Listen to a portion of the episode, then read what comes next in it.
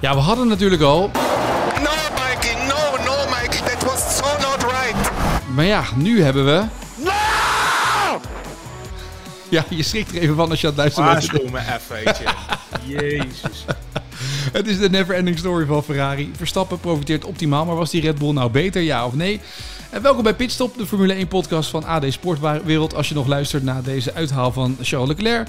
Wekelijks nemen we de wereld van de Formule 1 met je door en ter plaatse altijd met The Watcher. En deze week in Frankrijk Arjan Schouten. Mijn naam is Etienne Verhoef. En trouwens, voordat we hierover gaan beginnen. Jij had aangekondigd eh, van tevoren in Pitstop, de tv-versie, dat ze het mobiliteitsplan van Zandvoort hadden overgenomen in Frankrijk. Dus jij dacht, ik rijd er zo naartoe. En toen zat je in de auto en toen dacht je... No! Hoe vaak komt deze nog terug? Oh, een keertje of vier. Ah, mooi. Schitterend. Hey, steek wel even je hand op, want dan doe ik even mijn oordopjes op. Maar wat was er aan de hand? Het was, het was ineens een file toch, waar je heen stond? Godsamme zeg, wat een... Ja. Ja, eh, dan, dan douw je desnoods die van eh, Leclerc er maar door, maar ik ga nu vloeken. Wat een klote Grand Prix. Zo. Zo. Wat een klote Grand Prix. Echt van de kalender halen. Ze kunnen hier helemaal niks. Weet je? Ik heb alleen maar gendarmerie op motoren heen en weer zien rijden, maar gewoon het eh, verkeer begeleiden. Ze kunnen het niet. En ik heb vijf keer de Tour de France gedaan. Daar is het ook altijd een pleurisbende. En hier ook. Ze kunnen het niet. Er zijn niet genoeg wegen. Het circuit is gebouwd in niemands land. Eén één toegangsweg waar iedereen er overheen moet.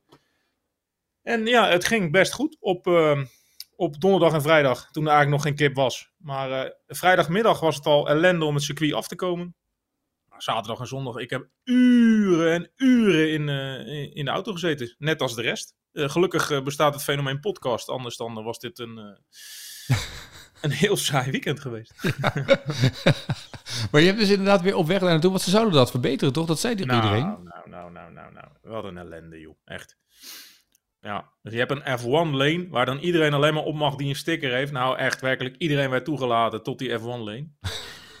ze, hadden, ze hadden een app, Waze, die moest je installeren van tevoren. Ja. En want daar, alleen daar kon je dan de weg op zien die je moest nemen.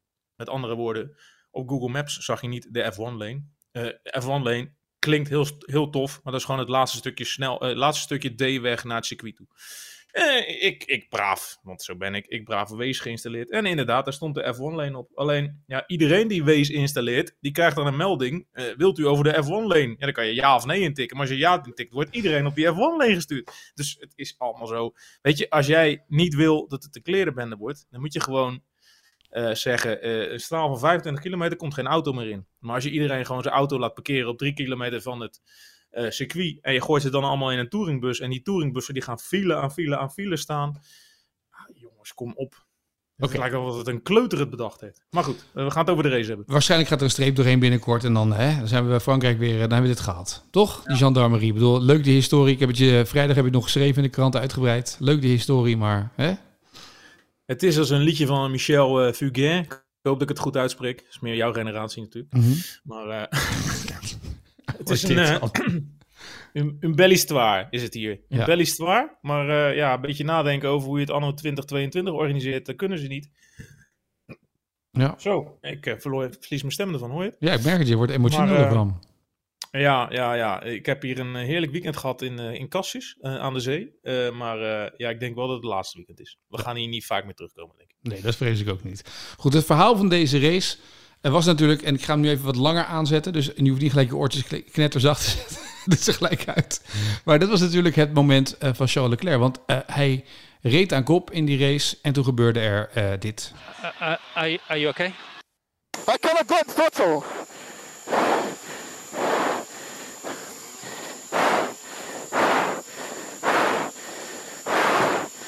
Now it's 0%. No! Ik vond dit zo'n intense boordradio. Ik vond deze, het- het- het- terwijl het niet zo'n hele harde klap was, maar dat, dat, dat hijgen en, en wat er misging allemaal. Beetje theatraal wel, toch? Of niet? Ja, maar ja, weet je, het, het- ik denk dat hij het ook zo voelt. Weer, het is toch een beetje de never-ending story van Ferrari. Maar heeft die jongen niet gewoon een beetje een probleem? En dat is? Nou, dat hij het mentaal niet aankomt. Oh, dit Heb je gehoord wat hij in de afloop allemaal heeft lopen roepen? Ja, ik, ik, nou ja, ik zag hem bij eh Viaplay voorbij komen. Zei hij eh, dat het een fout was van hem. En, eh, maar, ga door, want jij hebt Nou, aan- aanvankelijk, aanvankelijk dacht hij aan de throttle, hè, het pedaal, de- waar hij natuurlijk de afgelopen weken al vaker problemen mee had. Waar het ook billenknijpen was op de Red Bull ring. Mhm.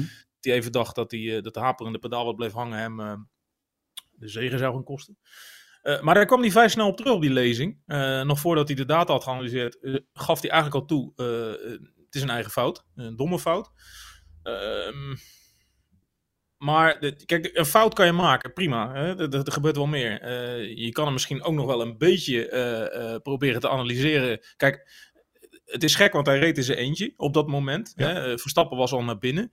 Maar wellicht zal hij ook de opdracht hebben gehad van... oké, eh, Verstappen gaat nu voor de undercut. Jij geeft nog even volgas op die mediums voordat je ook naar binnen komt.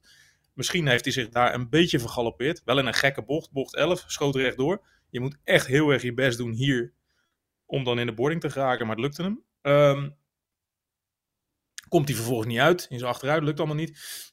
Eh, dus, dus, dus ik snap de frustratie, maar hoe die dan vervolgens eh, terug in de paddock ehm tekeer gaat. Je zag het eigenlijk al, hij hield zijn helm heel lang op. Nou, waarom doet Ja. de coureur dat? Omdat hij dan zijn emoties eh, niet hoeft prijs te geven. Niet op de foto staat met een uh, hoofd. Vervolgens heeft hij 20 minuten in de motorhome gezeten, alvorens hij pas weer naar buiten kwam om de media te woord te staan. En daar zei hij dingen als: ehm, eh, Ik kan het niet. Eh, ik ben op de top van mijn kunnen, maar ik, ik maak fout na fout na fout. Als ik zo doorga, hoor ik hier niet thuis. Eh, als ik deze fouten blijf maken, ben ik een titel niet eens waard. Eh, ik, ik, ik, ja, het, het klonk wanhopig. Oeh, maar dat is wel inderdaad, want dan ben je dus inderdaad wel heel ver, verder weg dan dat je eventjes serieus nog een titelcontender bent, toch? Nou ja, kijk, we kennen hem als heel zelfkritisch. Ja. Kijk, we kennen Verstappen. die, die, die is daar heel anders in. Het brein, Verstappen, die denkt altijd eerst... eh, ik deed gewoon wat ik moest doen. Eh, ehm, en daar kan dan een fout uit voortkomen. Maar de buitenwereld kan dat zien als een fout van hem. Verstappen, eh, die zal dat dan niet heel snel toegeven. Behalve als het heel opzichtig was, dan komt het er echt wel uit. En daar is hij dan ook wel eerlijk in. Alleen, Leclerc die gaat meteen in de primaire reactie zitten. Dit was een fout, maar dat is niet eens zo vreemd. Alleen wat hij daar dan vervolgens allemaal voor conclusies aan verbindt, dat vind ik zo raar. Je zal Verstappen natuurlijk nooit horen zeggen van, ja, ik maak fouten, ik hoor hier niet thuis, ik kan het niet, ik ben Formule 1 niet waardig, ik word geen kampioen. Ik vind het, ik vind, ik vind het echt problematisch. Nou ja, maar dat is, want kijk, toppers zijn vaak onverstoorbaar. Ik las het interview dat wij in de krant hadden met Michael Johnson. Pim Bell had hem geïnterviewd tijdens Ja. de WK Atletiek. En die, Ja. die zei ook pas na zijn carrière maakte hij vrienden met, z'n- met, de, met de mensen met wie hij aan het hardlopen was. En voor de rest is hij onverstoorbaar, egoïstisch en doe je je eigen ding. Daar, kan, daar past... ehm, ja, we hebben het natuurlijk over gehad over Lando Norris, hè, die in het begin van het seizoen ook wel vertelde dat hij hulp had en, en dat hij hè, om, om, om, om, om zijn kop erbij te houden. Maar echte toppers, daar hoor je dit niet van. Nee, nee, maar je vergelijkt hem ook heel vaak met Verstappen, wat logisch is, want die jongens die vechten al sinds dat ze 12, 13 jaar zijn in de kart zitten. Ze schelen maar twee weken. Eh, dus dus die, die parallel is heel logisch gemaakt, zeker in dit seizoen, dat ze allebei titelkandidaat zijn met een sterke auto onder de kont. Alleen, kijk, een Verstappen die zal zich nooit zo kwetsbaar opstellen. Die zal nooit zo openlijk gaan twijfelen aan zijn eigen kunnen. Eh, en dat vind ik een van de enorm sterke punten van Verstappen. Eh, ik snap best dat dat voor de buitenwereld soms irritant kan zijn, aangezien eh, eh, eh, hij ook maar een mens is. Maar eh, ja, Leclerc zet zich hier eigenlijk een beetje te veel neer als mens. Maar ja, dat gezegd hebbende, eh, als hij dit dus doet, gaan wij dan zo meteen ook een, een, een wissel in kopmanschap zien? Want Sainz heeft dat veel minder. Ja, ja, dat weet ik niet meteen.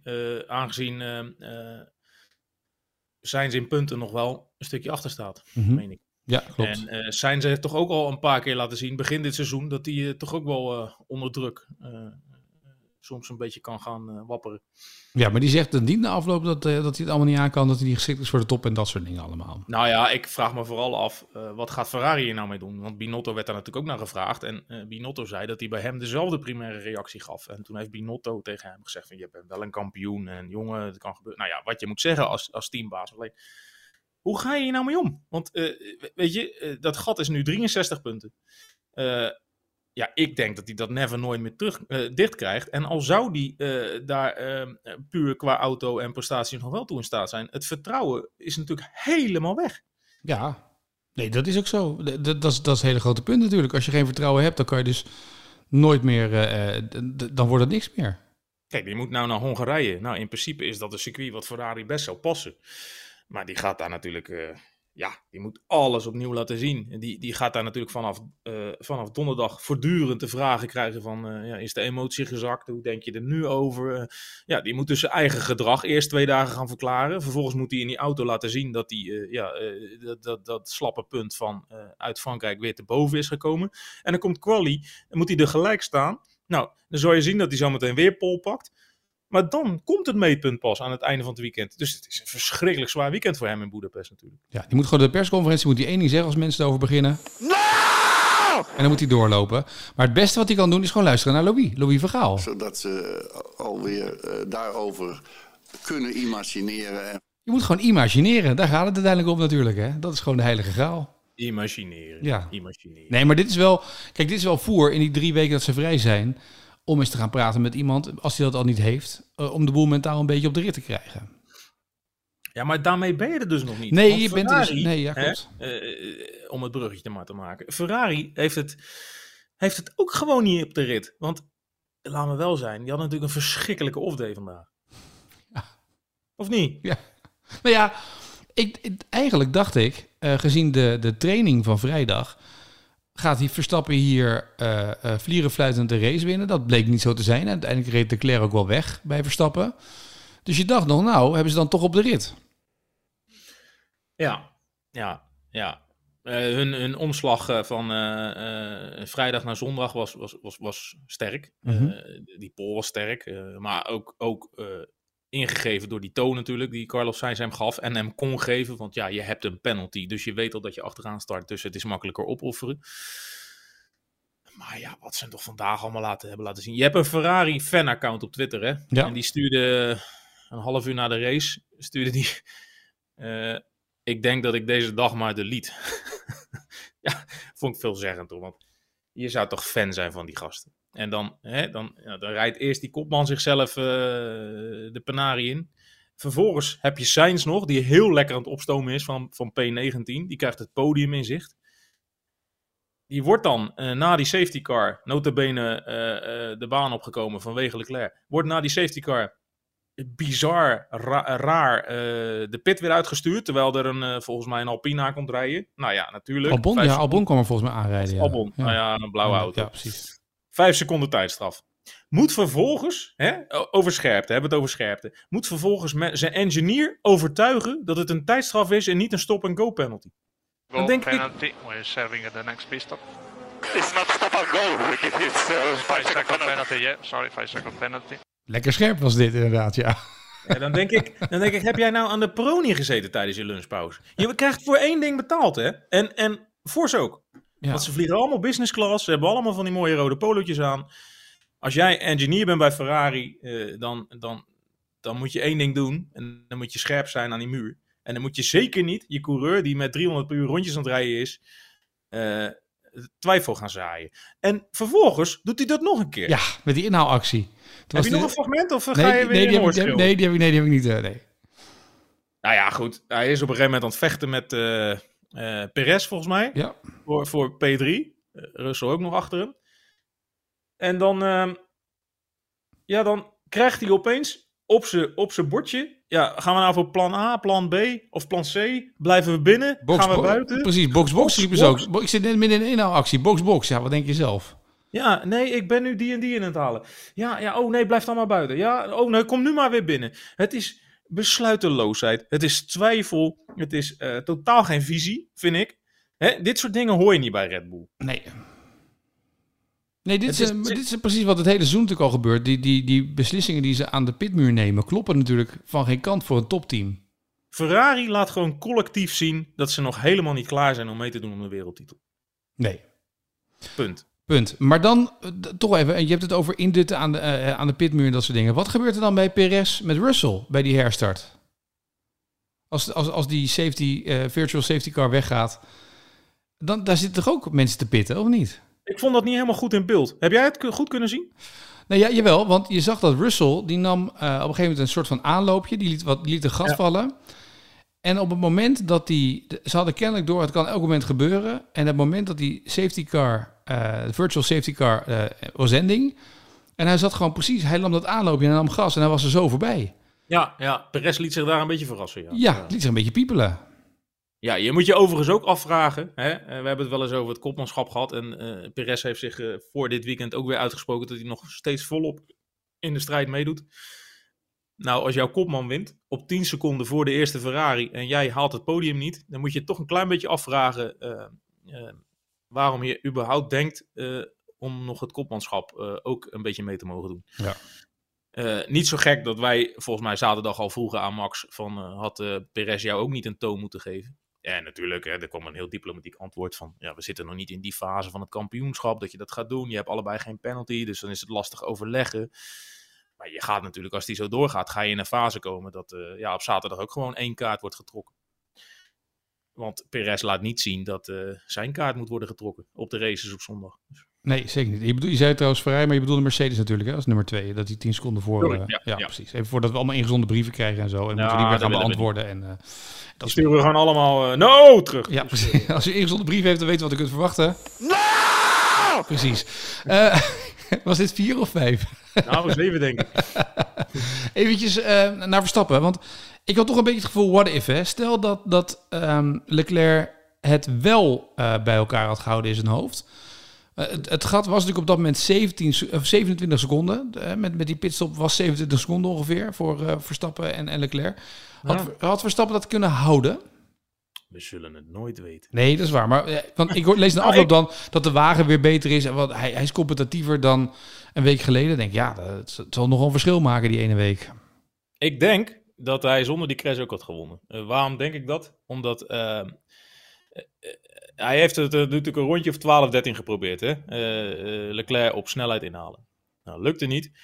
Wat Red Bull dan altijd doet, dan trekken ze heel duidelijk de kaart. Undercut, strategie, gaan we het daarop doen. Zo hebben ze hier vorig jaar ook gewonnen van, van Hamilton. En Bottas haalde die toen ook nog in. Dus twee Mercedes.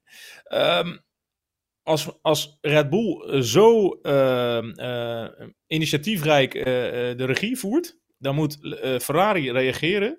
Nou hebben we vandaag wel gezien dat ze daar niet altijd heel goed in zijn. In de regie voeren en ehm, eh, weliswaar word je dan in een scenario geduwd door je concurrent. Alleen Red Bull heeft natuurlijk al vaker laten zien dat ze dat, dat ze dat kunstje wel kunnen klaren. Dus ik had daar eigenlijk wel vertrouwen in dat Max dan ook zou hebben gewonnen. Bovendien, inderdaad, je zegt het goed, dat gat de 27 seconden met die lange pitstraat. Daar stond die teller, hè, dat wordt dan meegegraphicked in het beeld.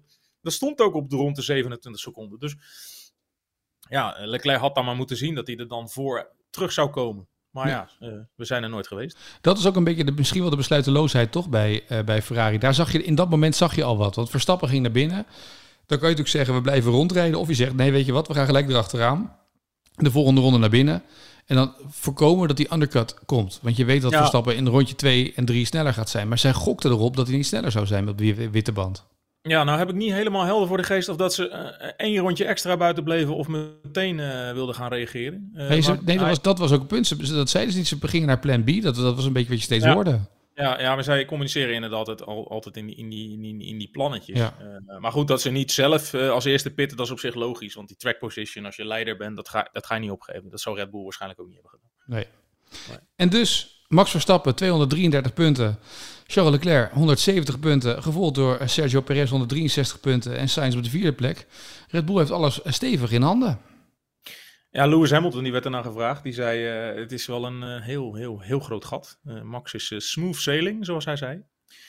Met andere woorden, ja, dit hoeft hij in principe niet meer uit handen te gaan geven. Nee, dat, dat lijkt me... Oké, het zijn nog tien races, het is nog ver. Alles wat hij moet zeggen, heeft hij gezegd. Maar ja, kom op, dit is wel een gat hoor. Ja, 60 punten is wel echt veel. Dan moet je minimaal drie keer uitvallen. En dan moet Leclerc alles winnen. Ja, en daar ziet het nu niet naar uit, de afgelopen weken te zien. Maar het is, weet je wat nou leuk is? Eh, kijk, zaterdag pakt, pakt Ferrari dan toch die pole, eh, te- mede te danken aan Carlos Sainz die zich opoffert, anders had ik het allemaal nog maar moeten zien. Eh, maar ja, dan sta je daar als journalist in die mixzone en je hebt even een momentje met Max. Ferrari heeft gewonnen op Silverstone, Ferrari heeft gewonnen op de Red Bull Ring en ze pakken pole. Dan denk je toch een beetje van, is het nou een beetje aan het kantelen allemaal? Hè? Eh, de laatste zege was in Canada, dat is alweer een tijdje geleden. Nou sta je weer pol, mag je weer gaan jagen op die Ferrari. dus dan stel je eh, Verstappen de vraag van, eh, ligt het momentum nu bij Ferrari? Ja, ja, lijkt me niet een onlogische vraag. Maar dat is dan toch mooi hoe die reageert. Hè? Dan kijkt hij aan en zegt, ja, momentum, ik geloof niet in momentum. En toen gaf hij het antwoord, weet je, je kan wel het momentum hebben, maar als dan je motor klapt, weg is het momentum. ja, dat klinkt bijna Cruyffiaans, zo simpel. Ja. Eh, maar eigenlijk, eh, ja, vandaag klapt dan weliswaar geen motor. Eh, Nee, maar als je vergeet te remmen of als je de bocht ver- verkeerd instuurt. Hè? is exact hetzelfde effect. Dus eigenlijk wordt vandaag in de praktijk gebracht wat Verstappen eigenlijk bedoelt. Motorische sport, je kan wat momentum hebben, maar één foutje en het is weg. Ja. En zo is het. Maar ik had ook wel een beetje het gevoel op weg naar deze zegen van Verstappen en dit weekend een beetje dat door de twee zegens van Ferrari heel veel mensen begonnen te zeggen: ja, maar Max heeft wel heel veel geluk dat die Ferrari steeds uitvallen. Ehm, even vergeten dat Verstappen natuurlijk ook in de eerste drie races twee uitvalbeurten had. Ja, ja, maar daar heeft hij natuurlijk zelf ook een beetje aan meegeholpen, omdat hij, heeft hij dit, dit- weekend ook nog gezegd, eh, hij heeft heel erg proberen te benadrukken van, eh, Ferrari is misschien wel dominanter dan ik, dan wij, maar ze maken het niet af. Ze hebben ook vaak de snelheid. Er was tot voor vandaag was er ook een interessante statistiek. De, de man die de meeste rondjes aan de leiding reed, veel meer dan Max dit seizoen, is Leclerc. Maar ja, daar win je geen punten mee. Je moet het afmaken. En dat laten ze er voortdurend liggen. En natuurlijk heeft Max een paar keer geprofiteerd van blunders, strategische dingen, uitvalbeurten. Maar ook gewoon eh, van strategisch beter handelen. En daarmee begon het vandaag. Dat moeten we niet vergeten. Zij doen undercuts, zij pakken de regie. Vervolgens eh crasht eh, eh, eh, Leclerc.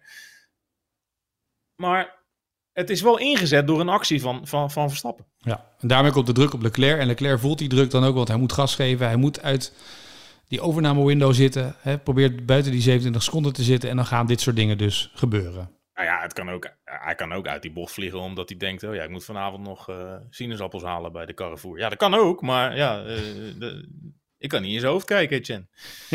Ik weet alleen dat hij af en toe heel hard no scheelt. Dat heb ik nou een paar keer gehoord. Maar, eh, Ik zie nu ook voor me dat hij dan vanavond in de Carrefour komt. Dat er geen sinaasappels liggen, dat hij weer staat.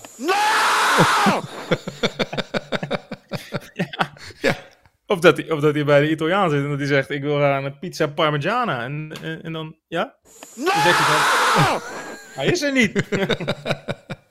nou, doe dan maar een tonno. Ja, precies. Je kent het, hè? We komen allemaal in die situaties. Ja, dat is het toch een beetje. Maar goed, eh, Ik geef die Etienne Verhoeven een mengbordje met een klein, bidon, met een klein knopje erop waar no op staat met een stickertje. En hij is helemaal blij, jongen. joh, weet je, Mensen vanaf, zien dit niet, maar jij zit te glimmen achter die microfoon. vanaf morgen gaat het weer helemaal los, want dan gaat ook de voetbalpodcast weer beginnen. Weet je, dan moet ik Oh. al die quotejes richting het WK van Louis er weer bij halen en dat soort dingen allemaal. Dus dan weet je wat gaat gebeuren, hè?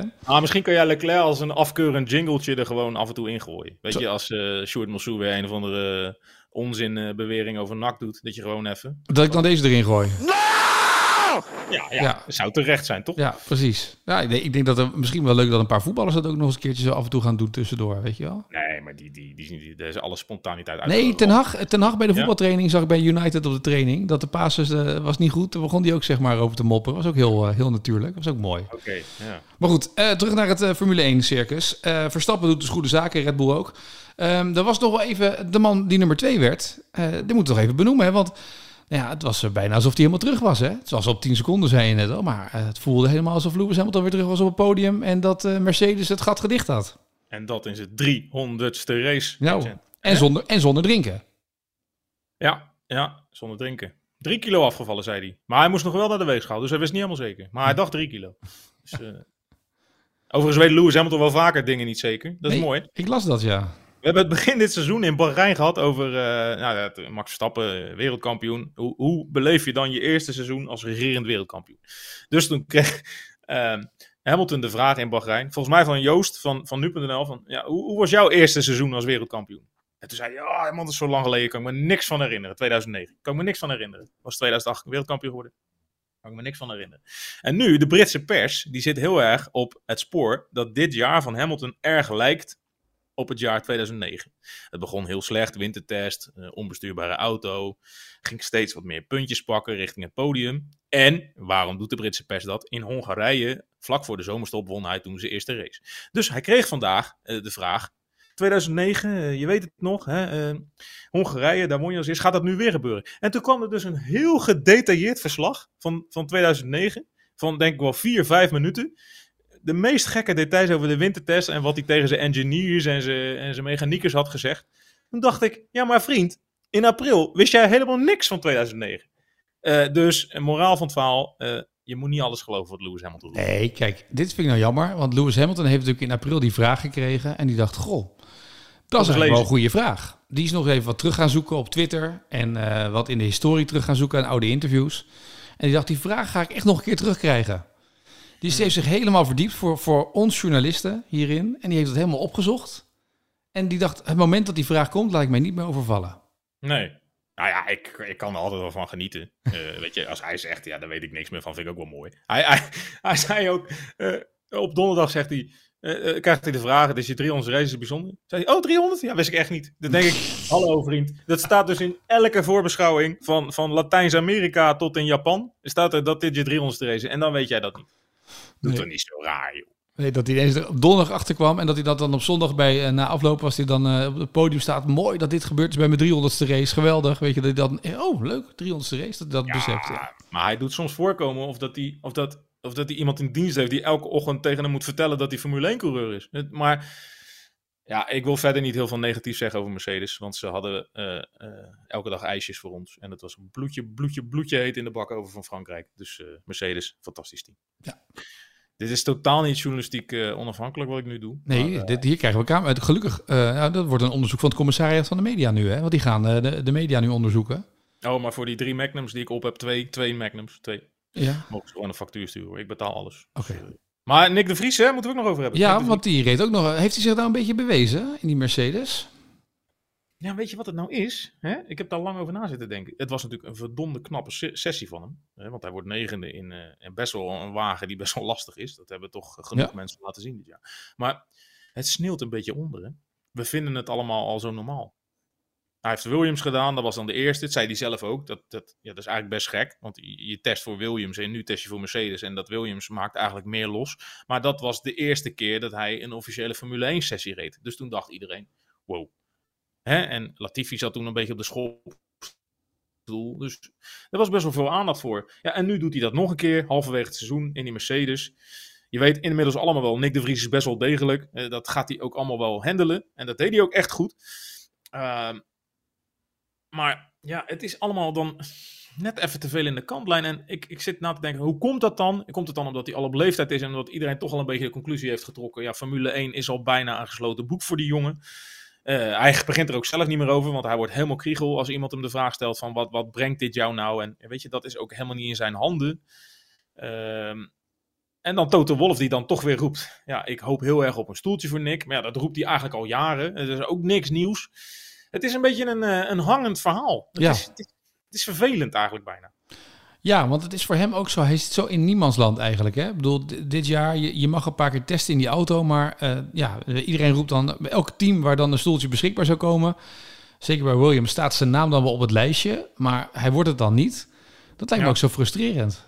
Ja, het is echt een beetje de, de huursoldaat van de autosport. Hij heeft heel vaak een andere polo aan. Hij, hij eh, eh, bestuurt tal van verschillende auto's in tal van verschillende klassen. Dat doet hij allemaal hartstikke knap. Alleen je vraagt je toch een beetje af, Formule 1, wordt dat het nog? Maar ja, Nick, Nick is zelf volgens mij realistisch genoeg om te beseffen dat zijn kans gewoon best wel klein blijft. Je hebt Piastri, je hebt Pouchard als jonge talenten.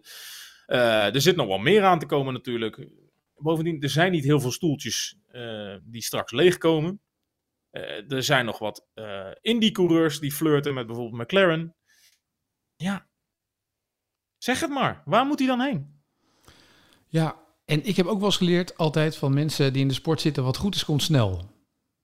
En als je echt goed bent, zie Verstappen, dan ehm, kom je er wel snel genoeg. Ja, ik hoorde Jack Ploy zeggen bij Ziggo. eh, kijk, als hij echt een kans had willen maken, had hij deze kans vier jaar geleden al moeten hebben. En Ja. ik... Ja, ik denk dat de Jack daar eh, helemaal geen eh, onzin eh, verkondigt. Nee. Want Nou als jij eh, inderdaad eh, begin 20 bent en je laat zien dat je die Mercedes zo even in een eh, vrije training 1 eh, lekker eh, op P9 rond kan scheuren over Paul Ricard. Ja, dan eh, sta je wel op de, op de kalender, zullen we zeggen. Ja, en dat staat er nu denk ik ook wel. En het is heel leuk dat Toto Wolff hem probeert overal te stallen. Dat hij in ieder geval nog wat meters kan maken. Maar de kans dat dat gaat lukken zonder 30, 40 miljoen in je achterzak wordt natuurlijk een stuk kleiner. Ja, ik denk dat hij echt wel eh, hier en daar optie 2 of 3 is. Alleen, ja, eh, als jij niet optie 1 bent, wordt het gewoon vrij lastig in de Formule 1. Helder. Nou ja, wij gaan op naar Hongarije volgende week. Overigens is dit trouwens de eerste podcast die we hebben opgenomen met internationaal publiek. Wist je dat? Is dat zo? Nou, achter jou kwamen mensen langs net die aan het zwemmen, die gingen zwemmen. Die kwamen toch even kijken wat je precies allemaal aan het doen was. Dus ik zag die mensen toch even via jouw eh, kamer naar binnen Ja, kijken. Wat is deze man allemaal aan het doen? Maar vader en zoon zijn volgens mij nu aan het zwemmen. Ja. Zou zo een bommetje maken of niet? Misschien zo dan. Ja, ja, ja, ja, ja. Goed. Eh, wij zijn er eh, volgende week weer. Eh, dan zit Marijn in Hongarije. En dan hebben we daarna een kleine zomerstop tot eh, de laatste van België. Hè? Hé, hey, maar eh Hongarije, Garije, Ja, heb jij, heb jij die woordspeling al gemaakt? Met Ja, ik wilde hem- eh, bliksemse plan. ik wilde hem ook al maken inderdaad. Ja, want die is natuurlijk met, met, zijn- met zijn Fiat-busje op pad. Marijn gaat rijden naar Ja, Hongarije. Precies, die gaat, eh, Marijn gaat rijden, ja. Wat een dwaas. Echt. Ja. Ik Dus- zou zeggen, no! Ja, ik moet nu met pitstop moet ik dus nu gaan opnemen. Ik ben heel benieuwd of we dat gaan redden. Want het Italiaans model. Dus je weet het nooit hè, of, die, of die Hongarije gaat halen. Nou, ik, ik kan je wel verzekeren dat ze accreditatiepas en zijn parkeerkaart, die komen sowieso. Die heb ik met een collega van de Limburger meegegeven. Ja. Nee, hij, Dus- eh, Mocht Marijn onderweg stranden in, eh, weet ik het waar, Kroatië of zo, dan, eh, ja, dan is, is zijn pas is er. Dat is toch op zich, eh, ja, misschien kan hij wat interviews doen, die pas, weet jij veel. nou ja, Marijn heeft in ieder geval wel geregeld. Die, die stuurt mij nog een tweet vandaag. Ik ga er steeds meer rekening mee houden dat ik volgend weekend een Ferrari aangeboden krijg. In ruil voor mijn niet al te snelle, maar zeer betrouwen, betrouwbare Fiat Ducato uit 1987. Ja, ja misschien dat eh Binotto nog even appt deze woensdag. Zou best wel eens kunnen, ja. Ja, misschien als Ton wat Ik denk nodig wel eh, overigens eh, dat dat busje van hem ook een draaicirkel heeft van eh, 82 kilometer. Dus ik weet het niet. Ik weet het. Goed, we gaan het afwachten. Arjan, dank. En tot over een paar weken als we weer gaan herstarten dit seizoen. Volgende week nog een nieuwe pitstop. En dan dus met Marijn vanuit Hongarije. Tot dan.